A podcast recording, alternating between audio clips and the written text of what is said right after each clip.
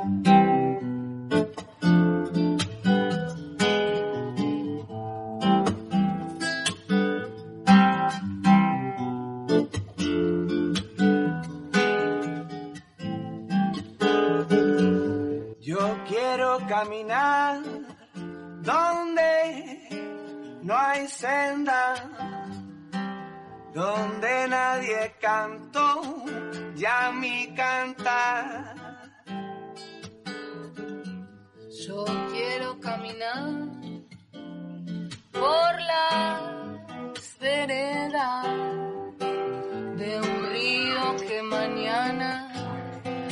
nacerá. y tiraré semillas a la tierra. Semillas que muy pronto brotarán. Buenos días, buenas tardes, buenas noches. Con el tonito me salió. Pareces mexicana. Eso, No crean que estamos todo el día en la radio haciendo radio. Es que no es que sale el programa en varias provincias de este país en distintos horarios, así que los Claro, saludamos a todos a en su todos, momento. desde, Bien. mira, desde México para abajo que nos pueden estar escuchando. Seguramente. Bueno, eh, otra semana en Caperucita Soja y el Oro Feroz y ya escucharon todas nuestras voces. Cristina, Wionak y Mónica. Está muy bien. ¿Cómo están? Saludos a todos los oyentes. Bueno, eh, como siempre decimos, este es un programa que tiene sus redes y nos podés encontrar en el Face en Caperucita Soja y el Oro Feroz y también en el Twitter como arroba caperucita-soja. Y este, para ponernos en onda, sepan que este es un programa de la ONG Conciencia Solidaria concretamente del área de prensa de la provincia de Córdoba. ¿Y qué más? Así es, y tenemos nuestro sitio web oficial www.concienciasolidaria.org.ar Ahí tienen toda la info de nuestra organización, campañas, acciones, notas, eh, provincias con sus coordinadores para sumarse a los equipos de trabajo que hay en cada lugar. Tenemos nuestro canal también de YouTube, Conciencia Solidaria Canal. Pueden ver todos los videos que hemos subido en más de 14 años de lucha en defensa del medio ambiente. Facebook e Instagram, Conciencia Solidaria ONG. Y nuestro Twitter, arroba consol-ONG. Y sintonizate, sí, sintonizate que nos podés escuchar también por la web en unaradio.org.ar. Este programa sale en forma local por la 98.1, que es la FM de Capilla del Monte. Ahí todos los capillenses eh, ahí en la puerta esperando que volvamos en vivo. Esperen, esperen que ya Paciencia. pronto será. Ahora estamos en la versión grabada de Quédate en casa. Bueno, Moni, Bueno. nos trajiste algo para Sí, tu bloque de cortito. alimentación. Cortito e importante. Esto viene de Nueva Zelanda. Habla que las escuelas enseñarán a los estudiantes cómo reemplazar la carne y los lácteos. ¿eh? Impresionante. Qué bueno es Un avance enorme. Buenísimo. Genial. Este reciente plan de estudios es, eh, está lanzado para mostrar a los estudiantes de secundaria cómo el cambio climático impacta al planeta entero y que el consumo de lácteos y carnes aumenta las temperaturas globales. Para la agricultura y la alimentación, la agricultura animal es responsable del 14,5% de todas las emisiones mundiales de gases de efecto invernadero. El Ministerio afirma que el sector agrícola fue uno de los mayores contribuyentes del GEI del país, representando el 48% de las emisiones totales. Una barbaridad. Una ¿eh? locura. Sí, la gente no asocia esto de que el consumo de animales tiene que ver con todo el cambio climático. La sí. deforestación, No, la la sojización, sojización. los agrotóxicos. Nos está llegando, llevando a la destrucción. Totalmente. Directamente. No Lo se merecemos por Sí. bestias. Exacto. No se la- asocia, pero es una de las fundamentales, eh, los fundamentales eh, cambios que tenemos que hacer, ¿no? Mm. Esto de la alimentación. Si no, bueno, acá están las, las Las estadísticas y Siempre decimos ¿no? que a nosotros nos, eh, nos pareció muy importante como difusión que vean la película Chrome, ¿no? Ujú. ¿Pronuncio bien, Chango? Sí, vas bien, vas bien. No, vamos Está bien. muy bueno, ahí explicado cómo el ganado eh, cultivado, porque están cultivando ganado, ¿no? Claro, ¿no? claro que sí. Para consumo humano, incide en el cambio climático. Terrible. Bueno, gracias. Gracias, Moni. No, bueno, favor. tenemos una muy buena noticia. Dentro de lo mm, dramático que resultó este tema, hay un pasito, un avance que va hacia la luz. Otorgan prisión domiciliaria a Flavia Zaganías y volverá a ver a sus hijos e hijas. Flavia este, mm, fue eh, una persona que fue juzgada, encontrada culpable, separada de un día para el otro de sus hijos por instigar, según mm, la justicia, a, mm, a su expareja, a, a que tomaran revancha eh, hacia su expareja que ella acusaba de haber abusado de uno de sus hijos, ¿no? Mm. Bueno, dice que la jornada de ayer la Cámara del Crimen de Cruz del Eje notificó, perdón, esta fue en la jornada del miércoles, la Cámara de Cruz del Eje notificó al equipo técnico de defensa que Flavia Zaganías le van a dar prisión domiciliaria. Flavia retornará a su hogar donde sus cinco hijos la esperan desde aquella mañana del 27 de noviembre del año pasado, cuando salió de su casa sin saber que su destino era el encierro carcelario. Increíble. El comunicado del equipo técnico señala que la justicia ha hecho lugar al pedido formulado por su abogado defensor, otorgándole el beneficio de prisión domiciliaria mientras espera que el Tribunal Superior de Justicia haga lugar al recurso de casación interpuesto, revocando la condena a esta, de- a esta detenida. ¿no? Eh, además remarca que Flavia volvió a su hogar donde no debía haber salido, ¿no? Este, eh, porque mm, hay una ley que indica que eh, se dice así, el paradigma supralegal del interés superior del niño. Hay niños Claro. muy pequeños, una Sí. niña de tres años ¿no? Sí, ahí, sí, sí, que sí. Sí, quedaron de un muy día para el otro sin su mamá y no habiendo otra persona que se hiciera cargo. Hicieron ahí una cadena de mujeres que, que sostuvo la situación, pero Acá en Capilla, nuestra ONG participó junto a también otras organizaciones y vecinos en marchas, reclamos. sí. Eh, hubo una movida a nivel provincial Sí. mínimamente Sí, muy eso importante. justamente está en la noticia, Guiona, porque mm, tuvo salida mediática muy, muy importante, Sí. una Sí. solidaridad muy grande de, de parte de la gente, más allá de si le encontraban culpable de esta investigación, siempre nos pareció este, exagerada Sí, la condena que le habían dado por lo que se la acusaba. Bueno, este, el interés del superior del niño prima en este en este dictamen y esperemos que realmente se haga justicia para Sí, sí, seamos coherentes con las decisiones. ¿ah? Hay bastantes otros que deberían estar en la cárcel por cosas mucho peores Sí. y no una madre que la- realmente lo que hizo fue expresarse, defender sus derechos y decir que ella quería que sus hijos estén bien protegidos Protegidos, y exactamente. corría peligro, ¿no? Bueno, tenés algo también importante que habíamos anunciado la semana pasada acá. Así Eh, es, un comunicado oficial de la Biblioteca Popular Suncho Huayco ante lo que sucedió el día 11 de junio. Desde este espacio de resistencia, dice esta gente, por la educación popular y la vida digna les comunicamos a la comunidad los siguientes sucesos.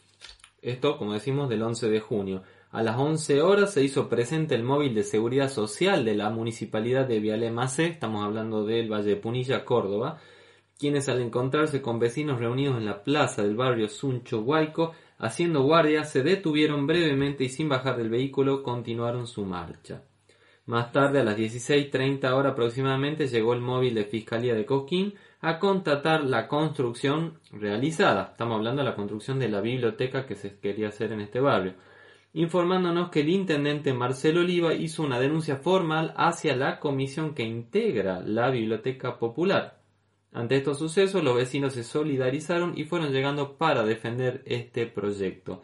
Lejos de incentivar a la violencia, le presentamos al funcionario todas las notas enviadas a la municipalidad y debidamente selladas como recibidas por mesa de entrada. El funcionario dejó constancia de la existencia de estos documentos y se retiró, dejando asentado en su informe también el mantenimiento realizado por los vecinos en la plaza. O sea, ¿qué, qué pasó de grave acá? Nada. Estamos atentos a los acontecimientos, volvemos a dejar asentado nuestra predisposición al diálogo y reafirmamos nuestra convicción de seguir apostando por esta iniciativa barrial. Lo más sano para un barrio, tener una biblioteca ¿Qué- popular qué hecha por, el, por los vecinos y de qué? Porque no la hizo el propio intendente, está mal, no, perdonen, dejen hacer. Aprovechamos este comunicado para solidarizarnos con los vecinos individualiz- individualizados en las entrevistas del intendente, Damián Saracho y Daniel Gonela, que pretende señalarnos para dividirnos. Todo nuestro apoyo y agradecimiento por su compromiso y dedicación. Bueno, este, importante, importante que defiendan este, la voluntad popular, ¿no? Este, Ah, vale. Que se entienda que una, qué mejor para un barrio que tener una biblioteca, ¿no? Y no los pibes en las esquinas haci- haciendo de cosas Eh, sabemos que. Además, para la educación, o sea, esto es complementario con lo que tiene que hacer el gobierno. Entonces, dejemos. Hacer. Dejemos hacer. Bueno, vamos a ir a un temita musical para irnos después al segundo bloque que tenemos algo muy lindo. Una... Ah, ya lo presentó un Ah, tucumano amigo, ya- perdón. ya que me está. meta, No, pero- el agrandado de- de- Un orgullo. del Tucu porque va a hablar otro tucumano. ¿y qué? Obvio, lo presento Este, yo, ¿no? Perdona. bueno, vamos a escuchar tu nombre y el mío de Vitalia Aristimuño Baglietto. Qué linda versión.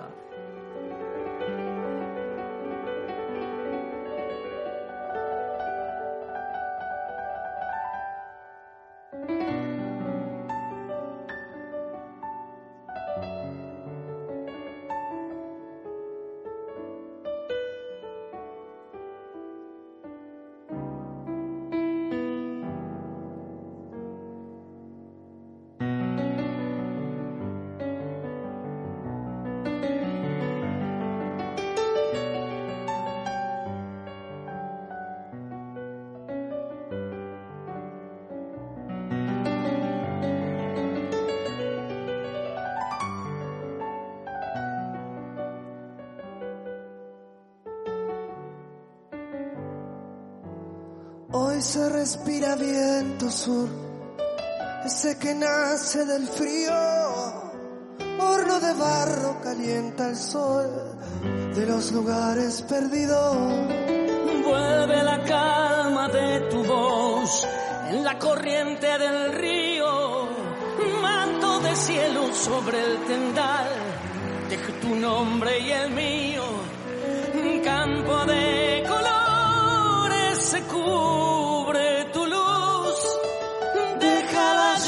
caer, riega los suelos del sur. Moja la nueva cosecha que vendrá.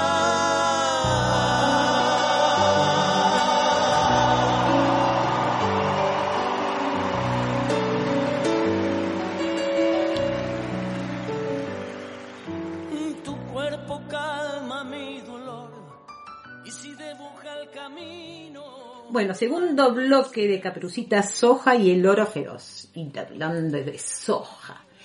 Eh, estos últimos 10 días, o quizá un poco más, está rondando un tema muy candente en las redes, en- implica al gobierno nacional y a una empresa serialera llamada Vicentín. Así es. Este, entonces veníamos viendo el tema, escuchando opiniones, esto que dijo el gobierno nacional que iba a intervenir la empresa, que la iban a rescatar, y apare- empezó a, a- a rondar como una idea que yo digo, esto me, muy romántico parecía, todo muy romántico, como que el- eh, empezó a hablarse soberanía libertaria, aún porque el gobierno va a intervenir y rescatar una empresa que fue favorecida por infinidad de créditos y la vaciaron, señores, Claro. este juego lo sabemos.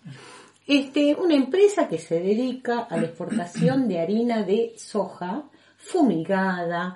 ¿Qué, qué, qué significa esto? De campos devastados, este, de familias desplazadas, de campesinos, enfermedad de de personas. enfermedad de personas, de destrucción de- del ambiente, del suelo. Así que mm, escuchábamos incluso a gente que nosotros respetamos mucho, este, de la Cátedra de Soberanía Alimentaria, dando qué buen paso esto del gobierno. La verdad que a nosotros nos pegaba en el hígado esas declaraciones.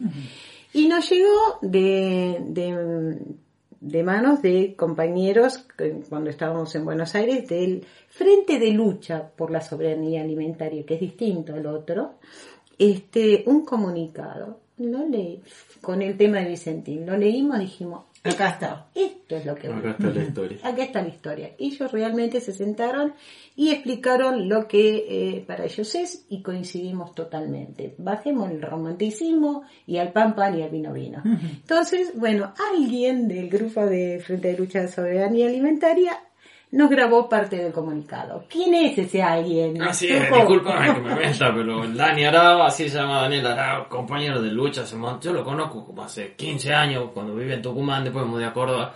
El Dani Arao forma parte de la Asamblea de la Plaza, gran luchador, vegano, fundó con otra gente la escuela Berta Cáceres, una escuela de, de estudio, de cultura, digamos. Ah. Un tipo luchador, coherente, revolucionario en el buen sentido, así que nos alegra que ponga su voz para pasar este comunicado para todos nosotros. Del ¿ah? Frente de Lucha de Soberanía Alimentaria. Así es. Bueno, a ver qué dice Dani.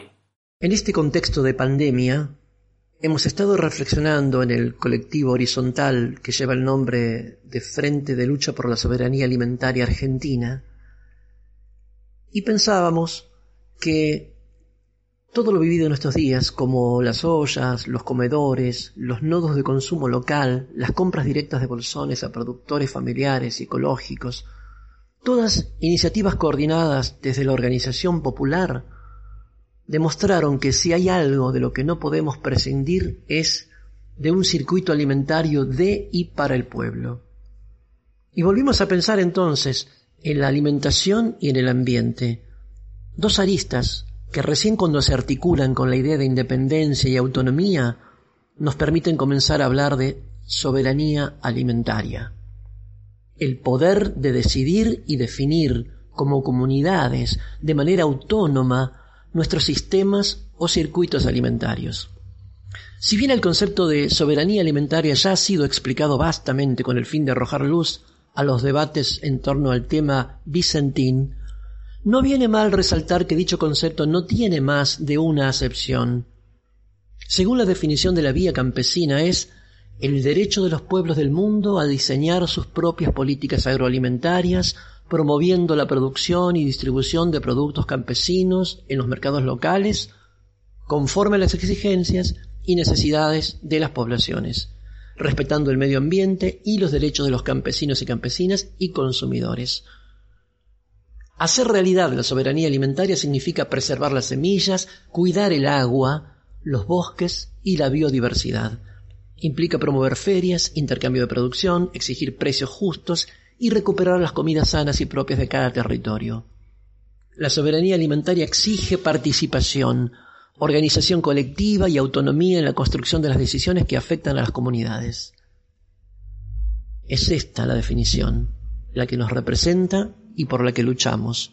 No solo los campesinos, que están en el centro del circuito alimentario y ocupan un rol esencial, sino miles de organizaciones y movimientos de agricultores, de huerteros, de pueblos originarios, movimientos de consumidores y emprendedores, asambleas socioambientales, colectivos de pueblos fumigados y comunidades en defensa del agua pura, todos y todas en acción constante y conscientes de la necesidad de un cambio de modelo hacia el buen vivir, para dejar de morir en nombre del progreso de la economía y del desarrollo. Ahora bien, dicho esto, nos sorprendió que el presidente Alberto Fernández mencionara la soberanía alimentaria como un objetivo en la intervención y posible expropiación de una empresa que, por naturaleza y por estructura, está en las antípodas de la alimentación, del cuidado del ambiente y de la autonomía de los pueblos. Vicentín representa, al igual que Singenta, Bayer Monsanto, Cargill o cualquiera de las agroexportadoras, al modelo ecocida de agronegocios y de dictadura alimentaria, dos caras de la misma moneda, que arrasa con montes y familias rurales para hacer monocultivo y para contaminar, a la vez que nos obliga a todos y todas a depender del supermercadismo, del oligopolio de precios y de la comida chatarra. Es más, aun si se tomara posesión de la empresa, de granos para agrocombustible y comida para ganado, y pasara a formar parte del patrimonio del Estado, debería reconvertirse al 100% su estructura industrial para ser funcional a la producción de alimento para humanos, y entendemos que ese no fue el anuncio. Por ello, nos resulta por lo menos contradictorio que se utilice el concepto de soberanía alimentaria como argumento para anunciar la intervención de una empresa de estas características. Otro hecho que ponemos sobre la mesa y que también ubica la propuesta del gobierno en las antípodas de la soberanía alimentaria es el interventor designado Gabriel Delgado. Este personaje, especializado en finanzas rurales y ex secretario de Agricultura, Ganadería y Pesca de la Nación durante el periodo de 2013 al 2015, se muestra siempre a favor de los productos transgénicos y su paquete tecnológico, y enfatiza la necesidad de que esa biotecnología llegue también a los pequeños productores y a la agricultura familiar. En la conferencia dada junto al presidente, manifestó nosotros, los que trabajamos en el sector agropecuario, entendemos y apoyamos mucho el proyecto de vaca muerta. Y creo que ahora también a IPF le toca tener la vaca viva. IPF Agro y Delgado, los únicos dos datos certeros que podemos analizar respecto al caso Vicentín al momento de escribir estas líneas están del lado opuesto a lo que nosotros entendemos por alimentación y mucho más lejos de lo que entendemos por soberanía alimentaria.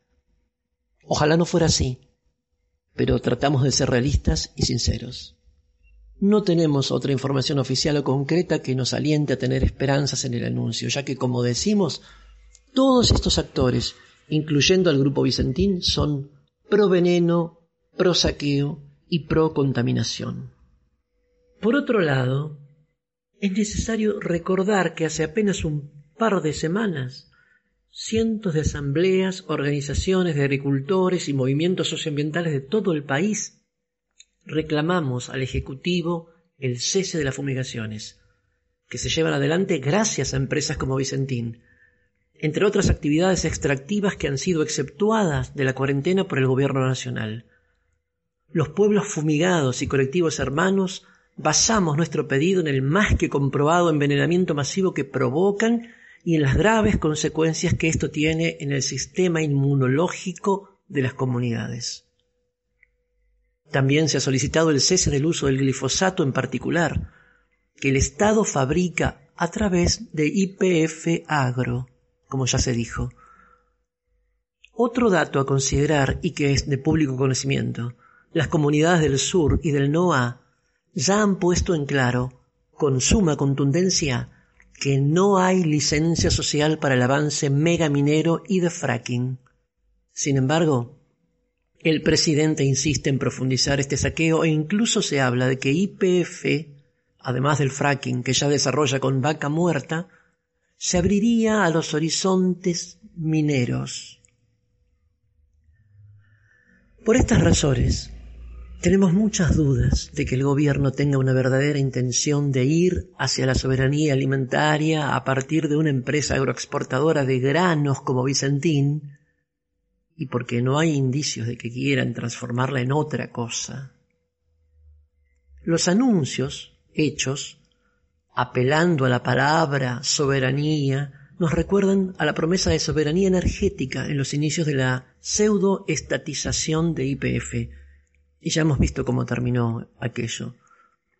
Lastimosamente hoy IPF es una empresa mixta sobre la cual el Estado tiene poco y nada de poder. Recuérdese el acuerdo secreto con Chevron. Y como si fuera poco, esa falsa promesa de soberanía se fue esfumando en el olvido colectivo, traduciéndose en más contaminación y explotación de nuestros suelos a través del fracking, una de las técnicas de extracción más corrosivas y peligrosas en la actualidad. Tratamos de aprender de la historia de Argentina tierra adentro, donde las políticas estatales hasta ahora solo han profundizado un modelo que va a contramano de la soberanía. Si queremos soberanía alimentaria, ¿no deberíamos apuntar a luchar contra la dependencia?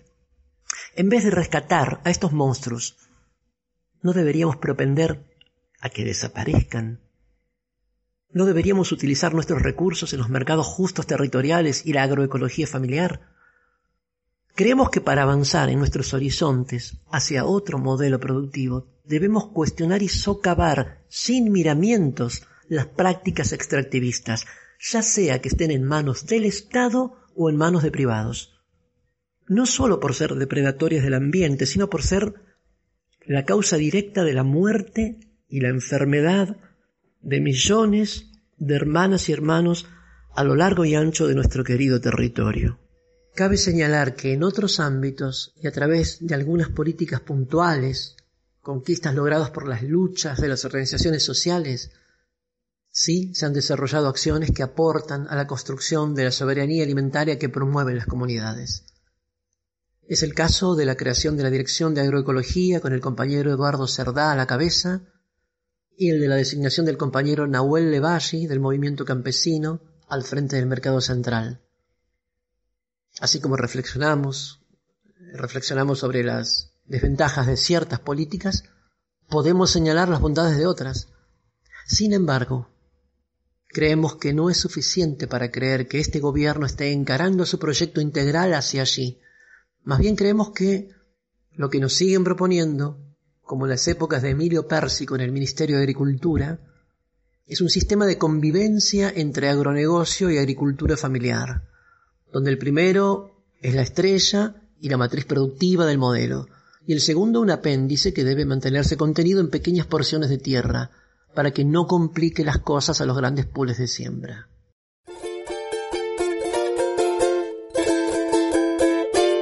Quiero tener la claridad para cuidar este lugar y protegerlo sin temor de aquellos que lo destruirán. Quiero tener creatividad para buscar la solución por aquellos que no están y por aquellos que vendrán.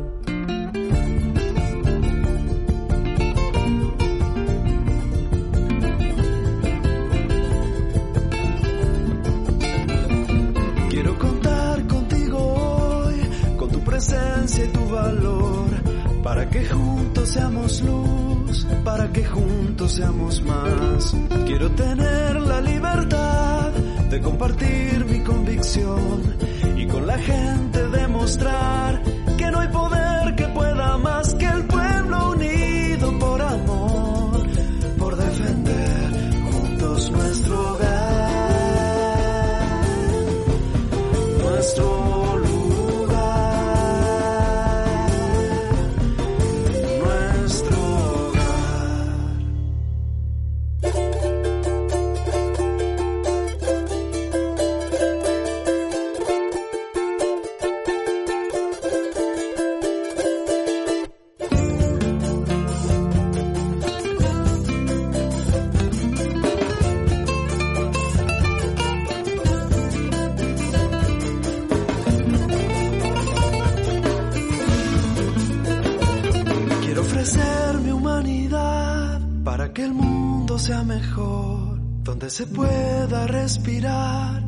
se pueda convivir. Quiero cuidar este lugar para que pueda florecer, que el agua corra sin dolor y el cielo muestre su color. Es bueno ver. Que bueno, bienvenidos al tercer bloque de Caperucita Soja y el oro feroz.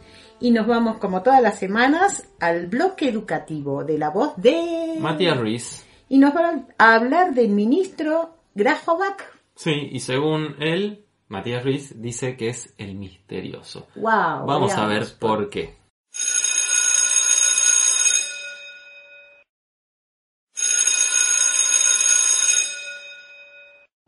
Que viva la escuela, que la escuela viva, que sea sostén, trampolina la vida una usina de ideas, el lugar del asombro, el punto de encuentro de entrega y de amor.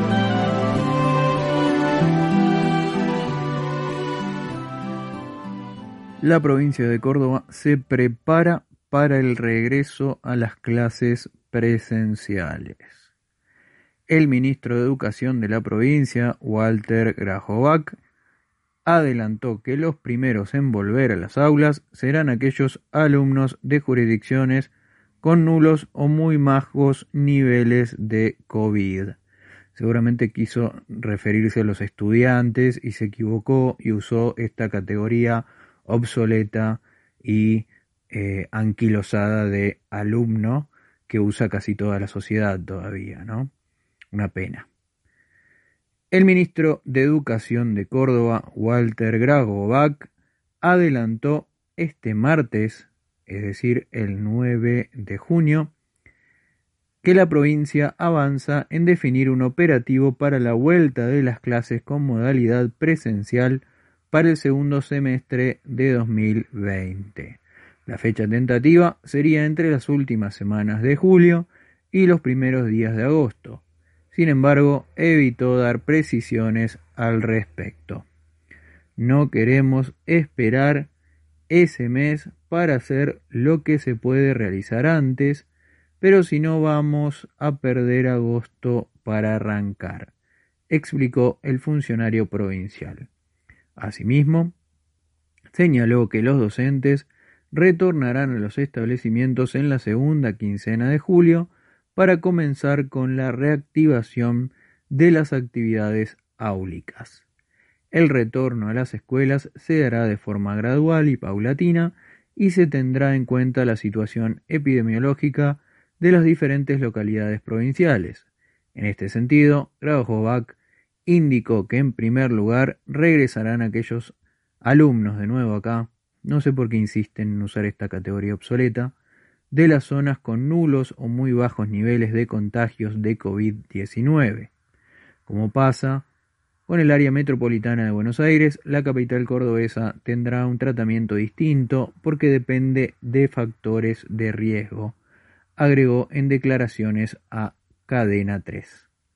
Por otra parte, aseveró la problemática de la movilidad de algunos docentes que deben trasladarse a otras ciudades para el dictado de clases es uno de los planteos que aún restan por resolverse.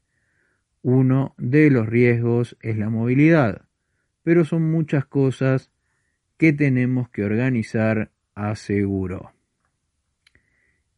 Y bueno, aquí ya tenemos algunas cosas para analizar y bastantes cosas que todavía no están claras, ¿no?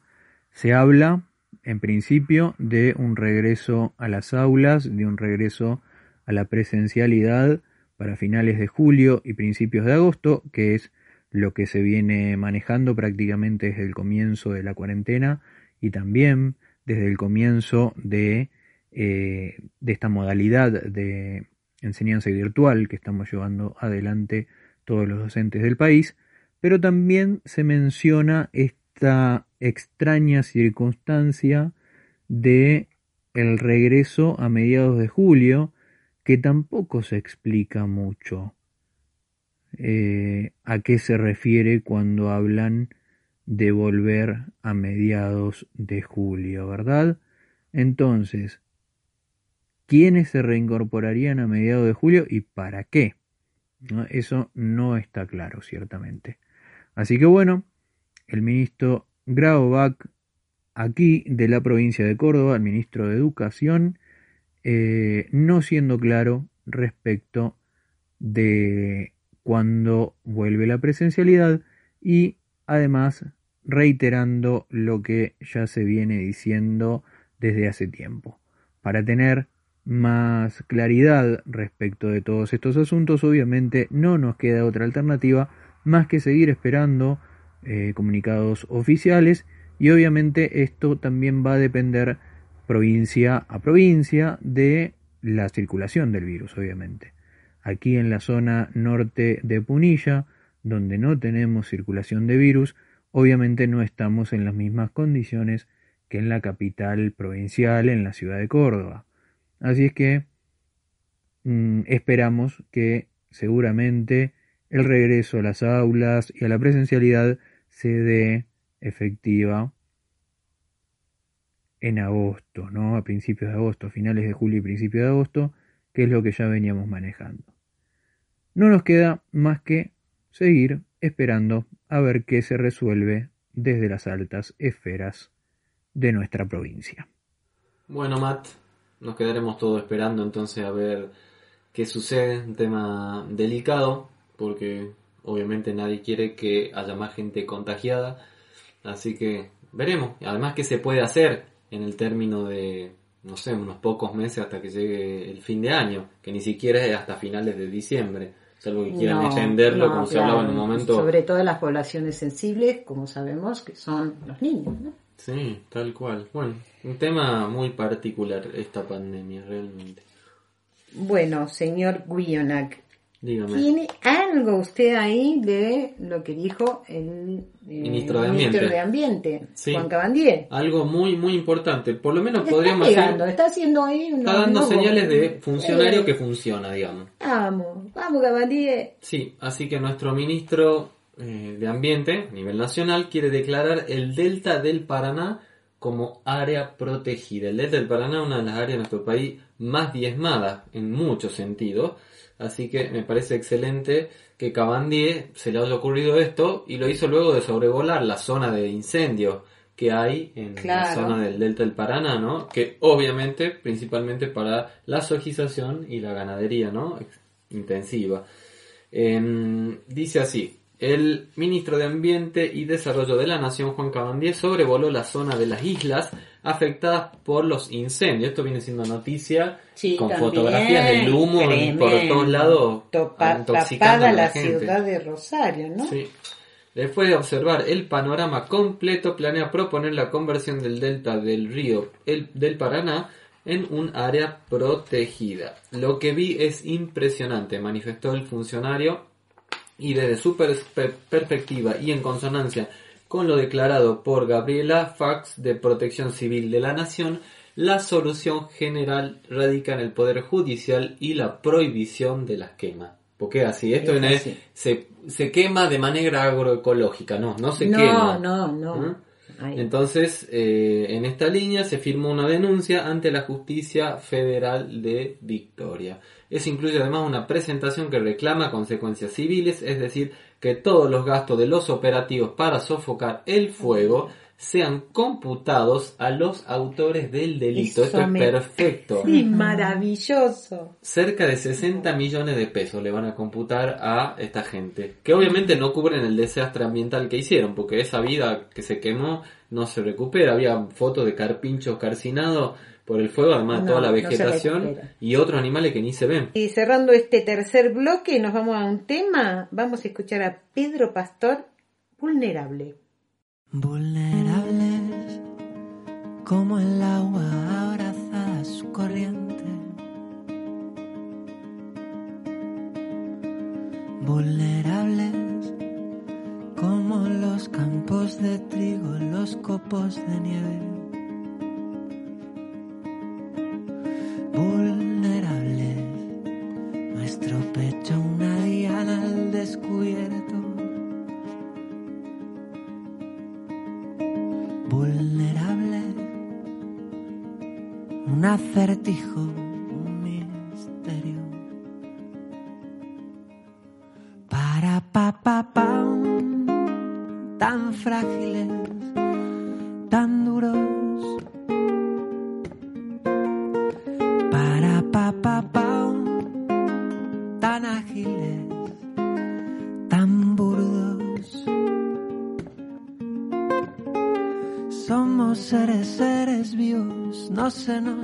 olvidar. Entre tanto y tanto ruido que venimos de la tierra y vamos para allá, escondidos tras los hierros, la armadura firme y dura no nos deja ver el cielo, ver el fondo de la humanidad. Un volcán a punto de estallar, una risa que se quiebra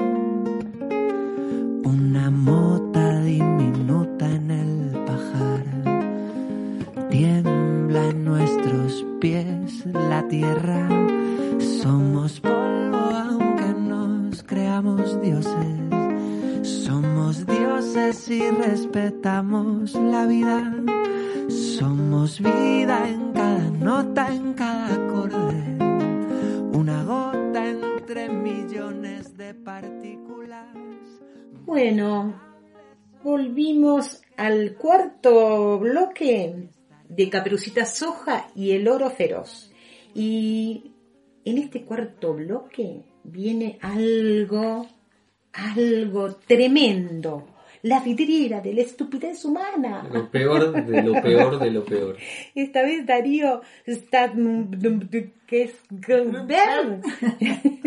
se le ocurre poner el tema de la pandemia y la vacuna juntos. Ah, cariño, qué temazos. A ver qué nos dice este Darío. Corran, corran muchachos, corran que ya el pendejo viene llegando, afilando su tenacita para ver si alcanza su hueso blando. Ciudadanos tengan cuidado que el pendejito les anda cerca. Bailen fuerte ese zapateado con sabrosura y muy alerta. El pendejo ya se va, como camina, mira nomás. En vez de irse para adelante, el pendejito los pendejos con su de La vidriera de la estupidez humana es un micro radial perteneciente al programa Caperucita Soja y el Oro Feroz, que a su vez pertenece a la ONG Conciencia Solidaria por la custodia del medio ambiente, el equilibrio ecológico, los derechos humanos y los derechos animales. Todos, todos. Espere que le toque su turno para hablar, Darío. Como les decía, micro conducido por quien les habla, Penélope Glamour. Y como para tener un némesis, una contrapartida, un abogado del diablo, un representante del sueño eterno en el que viven sumergido el 98% de la humanidad, mi fiel compañero que recién habló, Darío Frager, que ya se está fumando su primer excremento de la mañana. ¿Cómo me esta caca? Dale, pegate una sequita, que fumar es como hacer filosofía, dale, fumar, careta. Es muy interesante esa palabra, careta, Darío. Careta vendría a ser el que no se droga. O sea, el que, el que no se droga se esconde detrás de una máscara, es falso, es hipócrita, y el que sí se droga es genuino, es auténtico, siempre va de frente. Obvio, fumar te conecta con otros mundos. Notable ilusión la suya, que todavía no conoce el propio mundo, no conoce su país, ni siquiera conoce su propia vereda, pero ya cree conocer otros mundos solo porque una sustancia lo deja en un estado narcótico. Pero hoy quería tocar un tema espinoso, dejemos ese tema. ¿Notó usted que desde que empezó esta cuarentena ya nos dijeron que el pico de infectados iba a ser en abril, luego en mayo, luego en junio, ahora dicen que en julio, nos cambian la información a cada rato, manipulan las cifras de infectados permanentemente y hasta hay muchas denuncias de médicos que los obligan a anotar fallecimientos que son de cáncer o accidentes o de cualquier otra enfermedad como si fueran fallecimientos por COVID-19? Vos estás alineado con el discurso de la derecha. Quiero que... ¿Usted cree que tener una visión sobre el tema de la pandemia y de la cuarentena tiene que ver con ser de izquierda o ser de derecha? Si no sos de izquierda o de derecha, sos un tibio que no se compromete con la realidad de su pueblo y de los que sufren. ¿Usted es de izquierda, Darío? Sí, viva el Che Guevara. Si el Che Guevara lo viera usted, se remueve en su tumba, revive, lo ve y se vuelve a morir. ¿Qué pensaría el Che si supiera que usted apoya un partido que tiene gobernantes que reprimen a los pueblos originarios, fumigan sobre las escuelas rurales, envenenan el agua de los pueblos con la megaminería y con el fracking, reprimen las marchas por este tema, se abrazan con genocidas como Milani y tienen ministro de seguridad como el actual, del cual mejor ni digamos su nombre. ¿Que lo que de qué? Dale, careta, fumate una sequita. Volviendo al tema, no me respondió qué piensa sobre el hecho concreto de que manipulan la información respecto de la pandemia. Anda, ¿qué me vas a decir? ¿Que el virus no existe? Anda a ver picaportes conspiranoicos si el virus no existe. Anda a atender a los hospitales. El virus sí existe. ¿Y sabe qué es lo que más favorece e inclusive genera la aparición de estos virus? El deterioro del medio ambiente por todas las cosas que le acabo de mencionar y le vengo repitiendo siempre, sumado a las antenas 5G, los chemtrails, las nanoarmas. Vaya a saber cuántas cosas más de las que ni estamos enterados. Y, ah, y muy especialmente, gracias a la explotación y consumo de animales. Mmm, qué bueno. Un choripán con vino y de postre me fumo una buena caca. Dale, careta, comete un, un- un- pegale una mordisquita al choripán, pegale una sequita al porro. ¿No se da cuenta que este virus fue inoculado adrede para crear esta crisis socioeconómica global, reducir la población y enchufarnos la vacuna de prepo? ¿Qué? ¿Vos sos un conspiranoico antivacunas, anticientífico que no se quiere vacunar? Por tu culpa nos vamos a enfermar todos, nos vas a contagiar a todos. ¿No sabés lo que es la inmunidad de rebaño? Inmunidad de rebaño, nunca mejor aplicada la palabra rebaño. A buen entendedor, ¿usted sabe cuáles son los, los componentes de las vacunas que nos quieren aplicar? Amor, luz, filosofía, porro, Schopenhauer, Kant, Spinoza y mucho Nietzsche. Y caca. Sí, y mucha caca. No, tienen aluminio, mercurio, glifosato, células de fetos abortados, células de tejido humano y animal, formaldehído, y la lista sigue y es muy larga. Si usted se quiere vacunar, es asunto suyo, pero yo conmigo no lo voy a permitir. ¿O acaso no es mi cuerpo mi decisión? Te vas a tener que vacunar, porque si no, me vas a contagiar a mi familia, a mí, a mis amigos, que acá traje una vacunita y no te me vas a escapar. No, suélteme, Darío, suélteme. Vení, vení, vení, suélteme, Darío, vení, suélteme. Muchachos, corran que ya el pendejo viene llegando, afilando su tenacita para ver si alcanza su beso blando. Ciudadanos tengan cuidado que el pendejito les anda cerca. Bueno, Javi Nepo, gracias por lo que trajiste. Qué personaje. ¿Con quién te juntás, no es cierto? Te tocó hacer, la- la- no sé, el aislamiento en tu casa con él. Oh, por Bancátelo. favor. Oliendo lo que fuma el otro, por Mm. favor. Bueno, justamente tenemos este para ahora una noticia de Nahuel Levalli, que es el presidente del Mercado Central. A esta persona la nombró este antes eh, el Dani Araos, este con- mencionando que si había alguna medida interesante en los últimos tiempos, esta era una, ¿no? Haber nombrado al coordinador de la Unión de Trabajadores de la Tierra este, como presidente del Mercado Central. Eh, ¿Qué significa este cargo y qué puede hacer? Es la alimentación y precios en los tiempos de pandemia, poder y consensos, el rol de la agroecología como posibilidad que se empieza a sembrar en un centro de abastecimiento que alcanza a 13 millones de personas. Esta nota, este, si después ustedes la quieren leer completa, salió en la revista MU 147. Eh, el presidente dice la nota que es el más raro del mercado central, tiene una oficina enorme que casi no usa de tanto andar de acá para allá desde que fue nombrado en ese cargo que jamás imaginó ocupar y menos para complicarla un poco más en tiempos de pandemia. La, la- rareza tiene que ver a, eh, tiende, perdón, la rareza tiene que ver con haber instalado por primera vez las ideas como compromiso social del abastecimiento, alquimia que combina oferta y demanda del precio de verduras y frutas y acuerdos con operadores del mercado, con quienes no se habla el idioma del derecho humano a la alimentación precisamente, ¿no? Así se logró generar valores de referencia para que el público no termine siendo engullido al comprar alimentos. Además, Nahuel Levalle elige hacer sus recorridos por esa especie de ciudad de 530 manzanas en un utilitario y no en una 4x4 reluciente que también tiene a su disposición. Saluda y conversa, este, no va con traje, sino con un suéter común, este, y tiene una, este muchacho tiene un, un agrado de, de representar a la Unión de Trabajadores de la Tierra, ¿no? Muy Esto bien. ya lo estamos diciendo nosotros.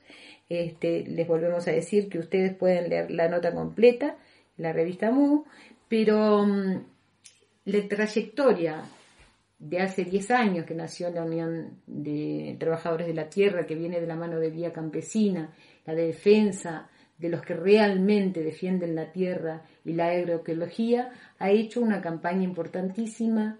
Eh, en el gobierno anterior se hizo más que famoso con esta salida de los verdurazos, ¿no? A vender verduras a precios irrisorias de la mano de los productores. Sí, sí.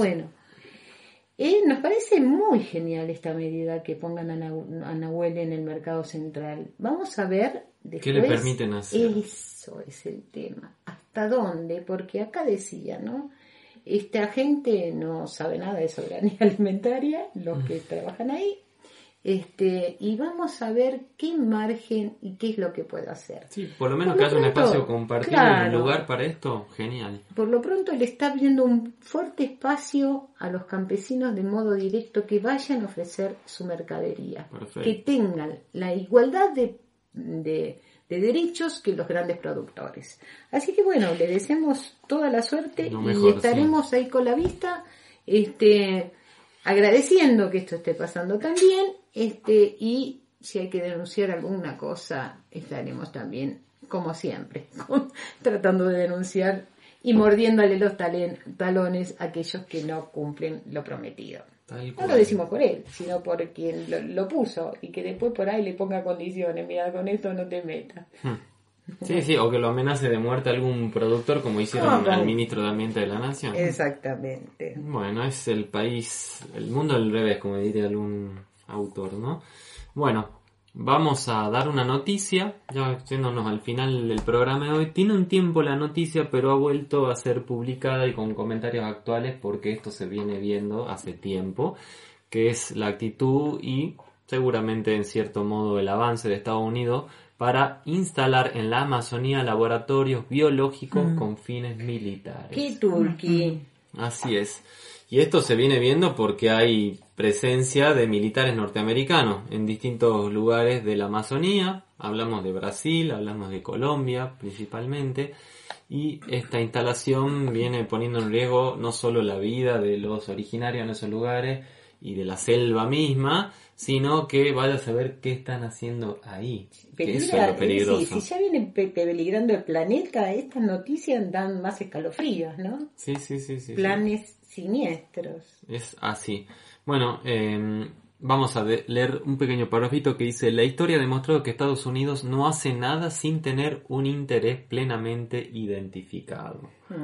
En este sentido, lo que se cree es un acuerdo de cooperación militar entre Bogotá y Washington. Este era lo, lo antiguo de la noticia, o sea, ya se iniciaba hace un tiempo eh, esta cooperación entre Estados Unidos y Colombia para la lucha del narcotráfico. Siempre está el narcotráfico ahí, como contra Claro. Venezuela, le cercamos la frontera, bueno, narcotráfico. Y no, está el petróleo, por ejemplo. Y esto tiene un trasfondo muchas veces ignorados. La presencia de militares norteamericanos repartidos en siete bases. Imagínense que solo en esta zona de la, de la Amazonía colombiana y brasilera ya hay Mm. siete bases eh, de Estados De Unidos. Estados ¿no? Unidos. Así es. Mm. Donde, bueno, se está viendo qué más se hace, ¿no? Aprovechemos que estamos ahí e investiguemos, ¿no? Basta con observar la distribución de las bases militares para darse cuenta que el posicionamiento no tiene nada de inocente. Por el contrario, dada la ubicación estratégica de las bases militares en cualquier momento y bajo el motivo que sea, Estados Unidos podría invadir Colombia. ¿Qué tal? Así sí, es. no se da puntada sin hilo este, este país del- de la invasión constante, ¿verdad? Sí, sí, sí. Bueno, y lamentablemente en este momento con el gran aliado que tiene el presidente de, de Brasil, ¿no? Hmm. El señor Bolsonaro está, está fomentando la destrucción de la Amazonía este, para el, el cultivo intensivo, el ganado intensivo, para la contaminación y esta mirada sobre lo que son los pueblos originales que para él son una molestia de No existen, para no él no existen. existen. Ah, sí, existen y lo ve como una cosa que no tendría que existir, que Sí. eso es lo más peligroso. Es así. Bueno, hay mucho para hablar sobre este tema de las bases militares, Estados Unidos tomando posesión, influyendo a los gobiernos locales, entrenando a los militares locales. Mm. Y creo que es como un tablero, ¿no? Que se va armando la jugada y en algún momento salta la ficha. Y Sí. dicen, bueno, este país listo. Como Este Venezuela, como claro. Bolivia y vaya a saber lo que sigan. Che, vieron lo de Bolivia, ¿no? Este, Mm. el, el COVID-19 está haciendo estragos, colapsaron los hospitales, este, están apareciendo lamentablemente gente fallecida en las En las calles. Este, bueno, eh, eh, grave crisis política también, ¿no? Esto destituyeron un gobierno que podía tener sus errores, como lo pueden tener cualquiera, pero era popular, este, y miren las consecuencias que están habiendo ahora. Es así. Y una cortita más también para terminar el programa. Eh, la Corte Suprema de Justicia de la Nación ha ordenado que la contaminación de un basural cercano al río Famayá, estamos hablando de Tucumán, la Mm. localidad de Famayá en Tucumán, con residuos patológicos y domiciliarios configura un delito ambiental que debe ser investigado por la Justicia Federal de Tucumán. Ya se hizo una sentencia el día 11 de junio. Y eh, vamos a ver qué sucede con esto, ¿no? Porque está en riesgo toda una cuenca, la cuenca del río Salidulce, que involucra a varias provincias de este país y es muy grave lo que pasa ahí año tras año. Ahora más que nunca con la etapa plena de producción de los ingenios azucareros en Tucumán, ¿no? Claro, Tremendo, tremendo. Ojalá hubiera fiscales que también sacaran la cara por Amazonia. Ah, Es así. Y hablando Bueno, de Amazonia, sí, hablando ah, de ya que hemos hablado de la Amazonia. Amazonia y lo hemos eh, presentado desde estos ángulos, la invasión militar, la deforestación y todo, vamos a terminar el programita de hoy con una bella canción. Sí, vamos a escuchar Amazonia, de un gran... De un miembro de la ONG Conciencia Solidaria. Un compañero nuestro. Así es. De Ognomao. Ognomao cantando esta canción dedicada con profundo amor a la Amazonía. Bueno. Y nos vemos. Nos vemos en una semana. Así es. Que la pasen bien. Cuídense. Con los sentidos abiertos para que Así no nos atropelle. Nos vemos. Oh Amazonia de la era azul,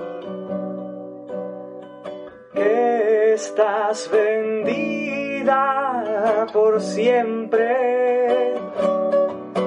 La pradera simple hoy te ayuda.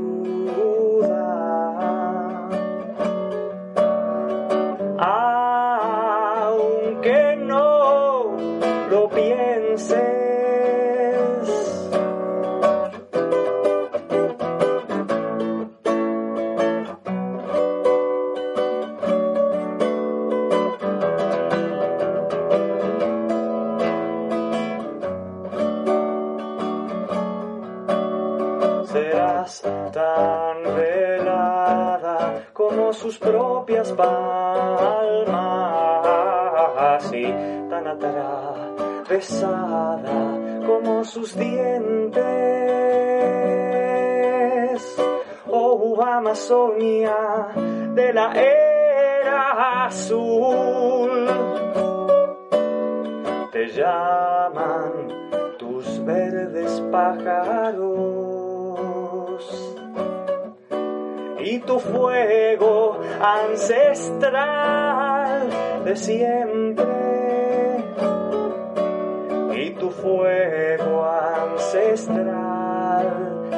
siempre.